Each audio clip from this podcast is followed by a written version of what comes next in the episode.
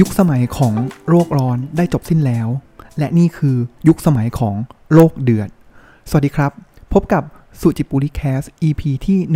147สำหรับ EP นี้เราเว้นจากเรื่องของการเมืองเว้นจากเรื่องของหนังสือมาพูดถึงสิ่งที่เกิดขึ้นกับโลกใบนี้กันครับ ซึ่งต้องบอกว่าจากประโยคที่ผมพูดเมื่อสักครู่นะครับ ก็จะเป็นประโยค เขาเป็นภาษาอังกฤษนะครับ ก็คือ the era of global warming has ended and the era of global warming has arrived นะครับ ซึ่งถ้าแปลไทยนะครับ ก็คือยุคสมัยของโลกร้อนเนี่ยกำลังจะจบสิ้นลงแล้ว ซึ่งเฮ้ยเหมือนจะดูดีแฮะ แต่ประโยคถัดมาผมว่ามันเหมือนเป็น alarming signal มาก ๆ นะครับ ว่าเฮ้ยมันมันถึงขั้นนี้เลยเหรอ นะครับ ก็คือ the era of global boiling นะครับ ก็คือโลกเดือดนะครับ ก็มีทาง สำนักข่าวเนี่ยเขาก็แปลออกมาเป็นโลกเดือดนะครับ ซึ่งผมว่าเออมันก็มันก็ใช่นะนะครับ ซึ่งประโยคนี้เนี่ยเป็นประโยคที่พูดโดยนะครับเลขาธิการ UN นะครับก็คือแอนโตนิโอ กูติเรสนะครับเมื่อวันที่ 28 กรกฎาคมที่ผ่านมานี้เองนะครับซึ่งก็เป็นช่วงเวลาที่เขาบอกว่านักวิทยาศาสตร์นะครับบอกว่าเดือนกรกฎาที่ผ่านมาเนี่ยครับเป็นเดือนที่โลกเราเนี่ยมีอากาศร้อนที่สุดเป็นประวัติการ นะครับ แล้วเขาบอกว่า climate change เนี่ย คือมันเขาใช้คำว่า terrifying นะครับ แล้วโดยหลักโดยรวมเนี่ยก็คือว่าเราเนี่ยยังพยายามไม่มากพอกับการที่จะแก้ไขปัญหา global warming นะครับ ไม่ว่าจะเป็นสนที่ทัญญาต่างๆ นะครับ ที่แต่ละประเทศเนี่ยได้ทำร่วมกันนะครับ แต่ว่ามันไม่พอนะครับ แล้วสถานการณ์เนี่ยจาก boiling จาก warming โลกร้อนเนี่ย มันกลายเป็น boiling ซึ่งมัน เออ มันผมว่า ในหลาย ๆ ที่เนี่ยเขาก็บอกว่าเออมันเริ่มจะถึงจุดที่โลกเราเนี่ยไม่สามารถที่จะกลับมาสู่จุดสมดุลก็คือสามารถที่จะเยียวยารักษาตัวเองให้กลับมาสู่สมดุลได้แล้วนะครับ พักตรงตรงนี้ไว้นิดหนึ่งนะครับ ผมว่าข่าวแทรกอันนึงเลยเนี่ยที่ก็ผมว่าในบ้านเราก็ผมว่ามันเป็นกระแสอยู่ช่วงหนึ่งนะนะครับ ก็คือน้องเกรธาทุนเบิร์กนะครับ ที่ก็จะเป็นเหมือนเป็นเด็ก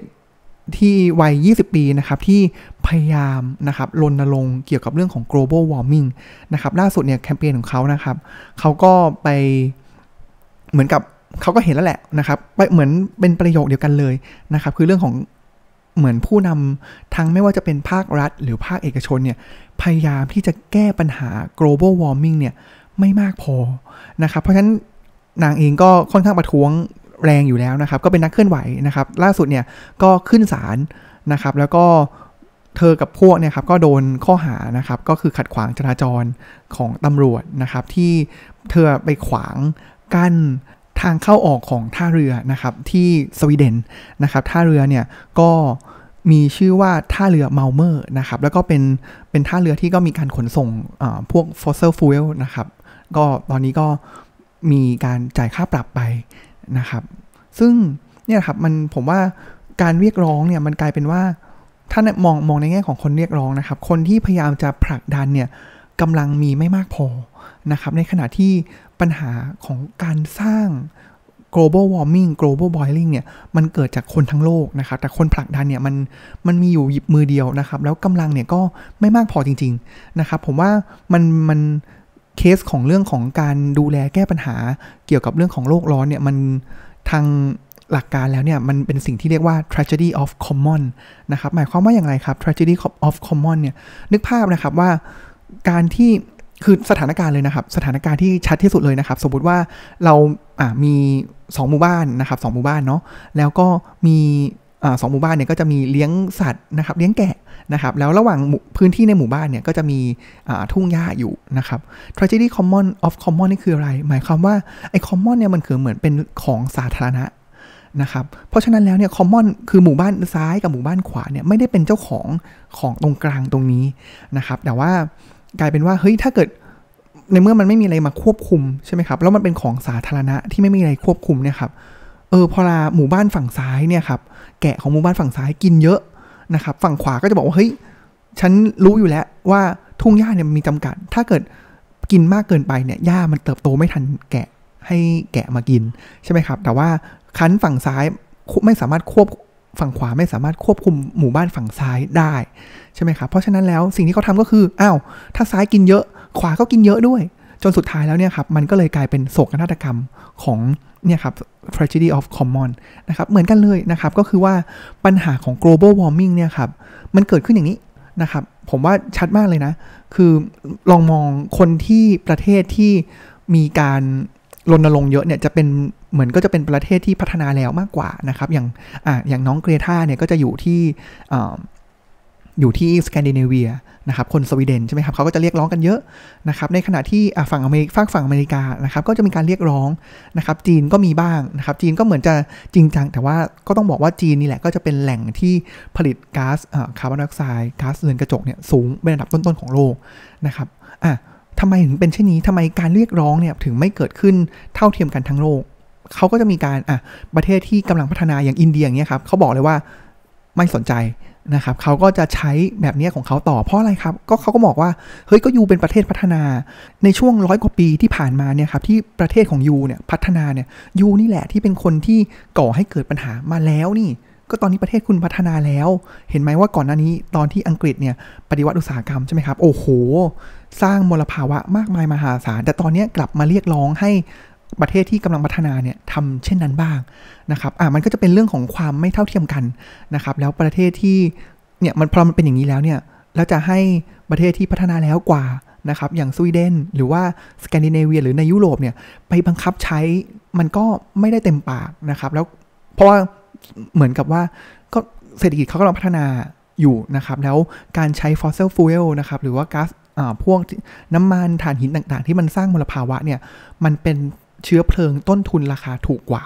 นะครับเนี่ยมันก็เลยเป็นอะไรที่มันก็ยังขย่งกันอยู่อย่างนี้นะครับหรือว่าในอีกมุมหนึ่งนะครับฝั่งอเมริกาเองก็ทุกวันนี้ก็ยังปล่อยคาร์บอนไดออกไซด์หรือว่าก๊าซเรือนกระจกเยอะอยู่นะครับเขาก็บอกว่าเอ้ยจริง ๆ แล้วเนี่ย direct impact เขาก็ไม่ได้โดนเยอะขนาดนั้นอะอาจจะมีบ้างเกี่ยวกับเรื่องของทอร์นาโดนู่นนี่นั่นบ้างใช่ไหมครับ แต่ว่าลองดูสิครับประเทศไหนที่ฝั่งไหนที่โดนอะประเทศอย่างบ้านเราเนี่ยคือ คาร์บอนไดออกไซด์อเมริกาปล่อยเยอะมากนะครับจีนปล่อยเยอะมากนะครับแต่ว่า Impact เนี่ยมันเขายังไม่โดน Impact ใดเหมือนโดยตรงของเขาเองใช่ไหมครับเพราะว่ามันคนนึงปล่อยมาเนี่ยแต่ว่าสิ่งที่เกิดขึ้นเนี่ยมันกระจายทั่วทั้งโลกเฉลี่ยเฉลี่ยกันไปตามพื้นที่บางที่ก็อาจจะมากกว่าหน่อยนะครับอย่างเราเนี่ยบ้านเราเนี่ยผมว่าก็เต็มตัวได้เลยนะครับไม่ว่าจะเป็นเรื่องของภัยแล้งหรือว่าน้ำท่วมเองเนี่ยโอ้โหโดนแน่นอนนะครับแล้วเราโดน Impact เยอะ นะครับ แต่ว่าเสียงของเราเนี่ยมันก็ไม่มากพออยู่แล้วนะครับ เนี่ยมันเลยเป็นเป็นปัญหาที่คือมันต้องทั้งโลกเนี่ยมันต้องร่วมมือร่วมใจกันนะครับ ในการที่จะแก้ปัญหานี้เนี่ยโอ้โหต้องบอกต้องบอกว่าเป็นเป็นวาระของโลกเลยจริง ๆนะครับ เราต้องทำอย่างจริงจังทั้งภาครัฐ และภาคเอกชนทุกส่วนนะครับ ทีนี้ย้อนกลับไปในมุมผมอยากจะเล่ามุมของเหมือนเป็นสปีชนะครับของ เลขาธิการ UN นะครับแอนโทนิโอกูเทเลสนะครับที่บอกว่า end of global warming นะครับแล้วก็ alive of global boiling นะครับเขาก็มีการในข่าวเนี่ยครับขอเล่าอย่างนี้นะครับว่าเฮ้ยทำไมสิ่งที่เกิดขึ้นในช่วงเดือนกรกฎาที่บอกว่าเหมือนเป็น world record ของอุณหภูมิโลกเนี่ยมันมีอะไรบ้างแล้วมีเหตุการณ์อะไรบ้างนะครับ อยากจะมาเล่าสู่กันฟังเพิ่มเติมนะครับ ว่าเฮ้ยเราจะได้เห็นว่าโอ้โห เออมันมันใกล้ตัวมันเหมือนจะไกลตัวนะ อย่างบ้านเราทุกวันนี้ก็ยังคลุกกับเรื่องของอ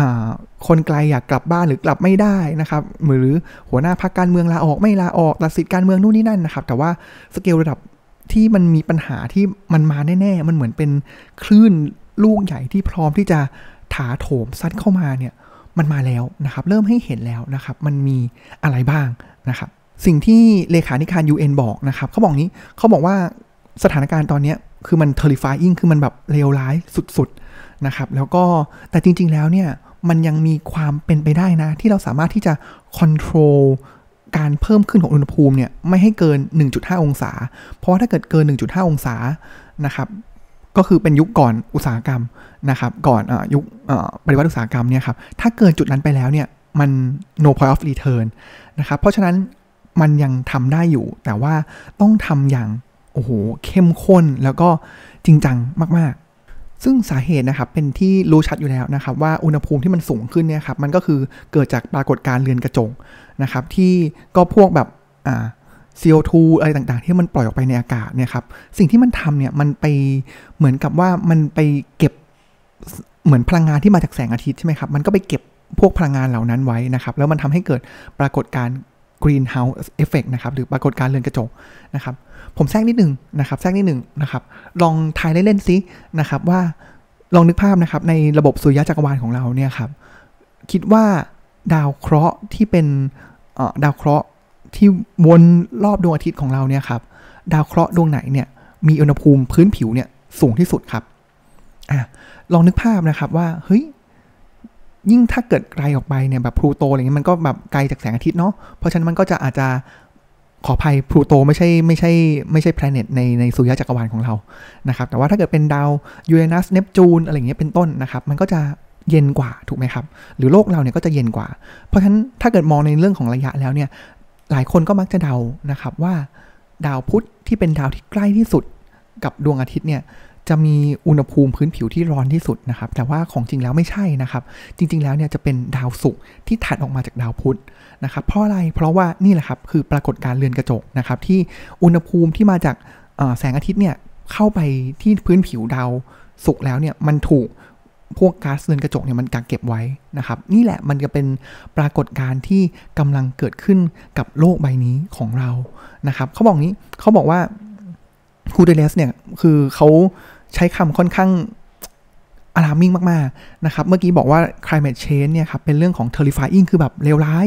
นะครับ แล้วก็บอกว่า humanity ก็คือมนุษยชาติของเราเนี่ย is in the hot seat นะครับ คืออยู่ในตกในที่นั่งลำบากแล้วแหละ ผมว่ามันไม่ใช่แค่ hot แล้วแหละ มันคือ boiling seat แล้วนะครับ ซึ่งเขาบอกว่าการเพิ่มขึ้นของอุณหภูมิของโลกเราเนี่ยครับ จริง ๆ แล้วนักวิทยาศาสตร์ก็คาดการไว้อยู่แล้วว่ามันต้องเพิ่มขึ้นนะครับ แต่ว่าที่ สิ่งที่น่าตกใจที่สุดเลยนะครับ ก็คือความรวดเร็วนะครับ หรือว่าความเร็วในการที่มันเพิ่มขึ้นเนี่ยคือแบบความชันของกราฟเนี่ยมันเพิ่มขึ้นเร็วกว่าที่คาดไว้ซะอีก ซึ่งนั่นเองนะครับก็ส่งผลนะครับให้เดือนอกรกฎาที่ผ่านมาเนี่ยครับเกิดปรากฏการณ์มากมายนะครับ ผมอาจจะยกตัวอย่างนะครับ เช่นเกิดไฟป่าบนเกาะ ที่กรีซนะครับจนต้องมีการอพยพนักท่องเที่ยวจำนวนมากนะครับหรือในอิตาลีเองนะครับก็เจอไฟป่านานนับสัปดาห์นะครับในภาคใต้นะครับก็มีการปิดเมืองอพยพนะครับหรือว่าหลายที่ของอิตาลีนะครับอีกส่วนหนึ่งนะครับภาคกลาง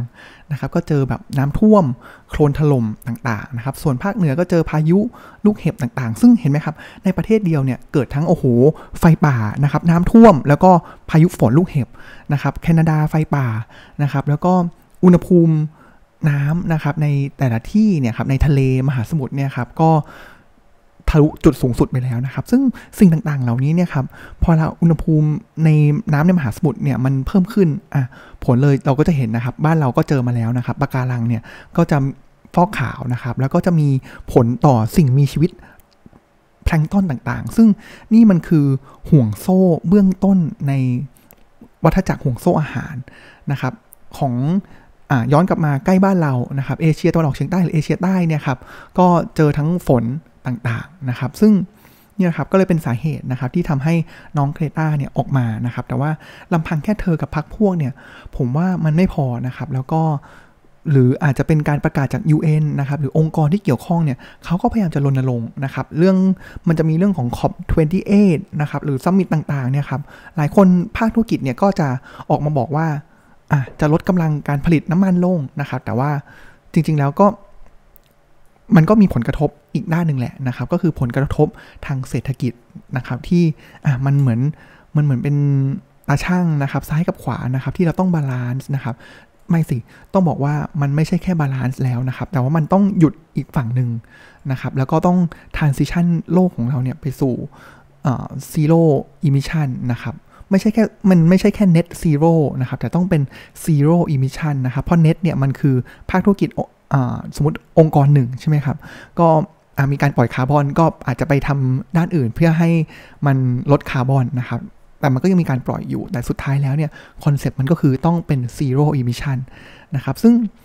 ไอ้เมื่อกี้ที่ผมพูดถึงนะครับว่าอัตราการเพิ่มขึ้นของอุณหภูมิเนี่ยครับ ถ้าด้วย rate นี้เนี่ยครับ มันมันจะทำให้เราเนี่ยทะลุ จุดที่ no point of return เนี่ย เร็วมาก ๆ นะครับ ก็กลับมานั่งคิดดูนะครับว่า เอ๊ะ แล้วเราในฐานะแค่มนุษย์คนหนึ่งในบนโลก 6,000 ล้าน 7,000 ล้านคนเนี่ย เราสามารถทำอะไรได้บ้างนะ ที่จะเป็นส่วนหนึ่งที่จะช่วยโลกนี้นะครับ อาจจะไม่ได้มีกำลังเหมือนกับ หรือมีเสียงเท่ากับน้องเครทานะครับ แต่ว่าผมว่า อย่างน้อยในหลาย ๆ มุมนะครับ เรื่องของอะในฐานะผู้บริโภคที่เราจะต้องสนับสนุนธุรกิจที่เป็นมิตรต่อสิ่งแวดล้อมจริง ๆ นะครับ ผมว่าก็อาจจะเป็นสิ่งที่เราต้องทำนะครับ ผมว่าเริ่มมีหลายธนาคารหลายหรือภาคการเงินนะครับ ก็เริ่มออกมาขับเคลื่อนเรื่องนี้นะครับ แต่ว่าผมว่ายังไงยังไงเนี่ยมันก็ต้องมีบทมาตรการต่าง ๆ ที่มันรุนแรงกว่านี้นะครับ ทั้งเรื่องภาครัฐภาคเอกชนแล้วก็ภาคสังคมนะครับ ที่ต้อง บอกว่านี่มันคือ global agenda จริง ๆ นะครับ ไม่อย่างนั้นแล้วเนี่ย มันคือเราเราผ่านจากเรื่องของ warming ใช่ไหมครับ global warming นะครับ แล้วมันก็เป็น global boiling แล้ว หลังจาก boiling แล้วเนี่ย เราก็จะกลายเป็น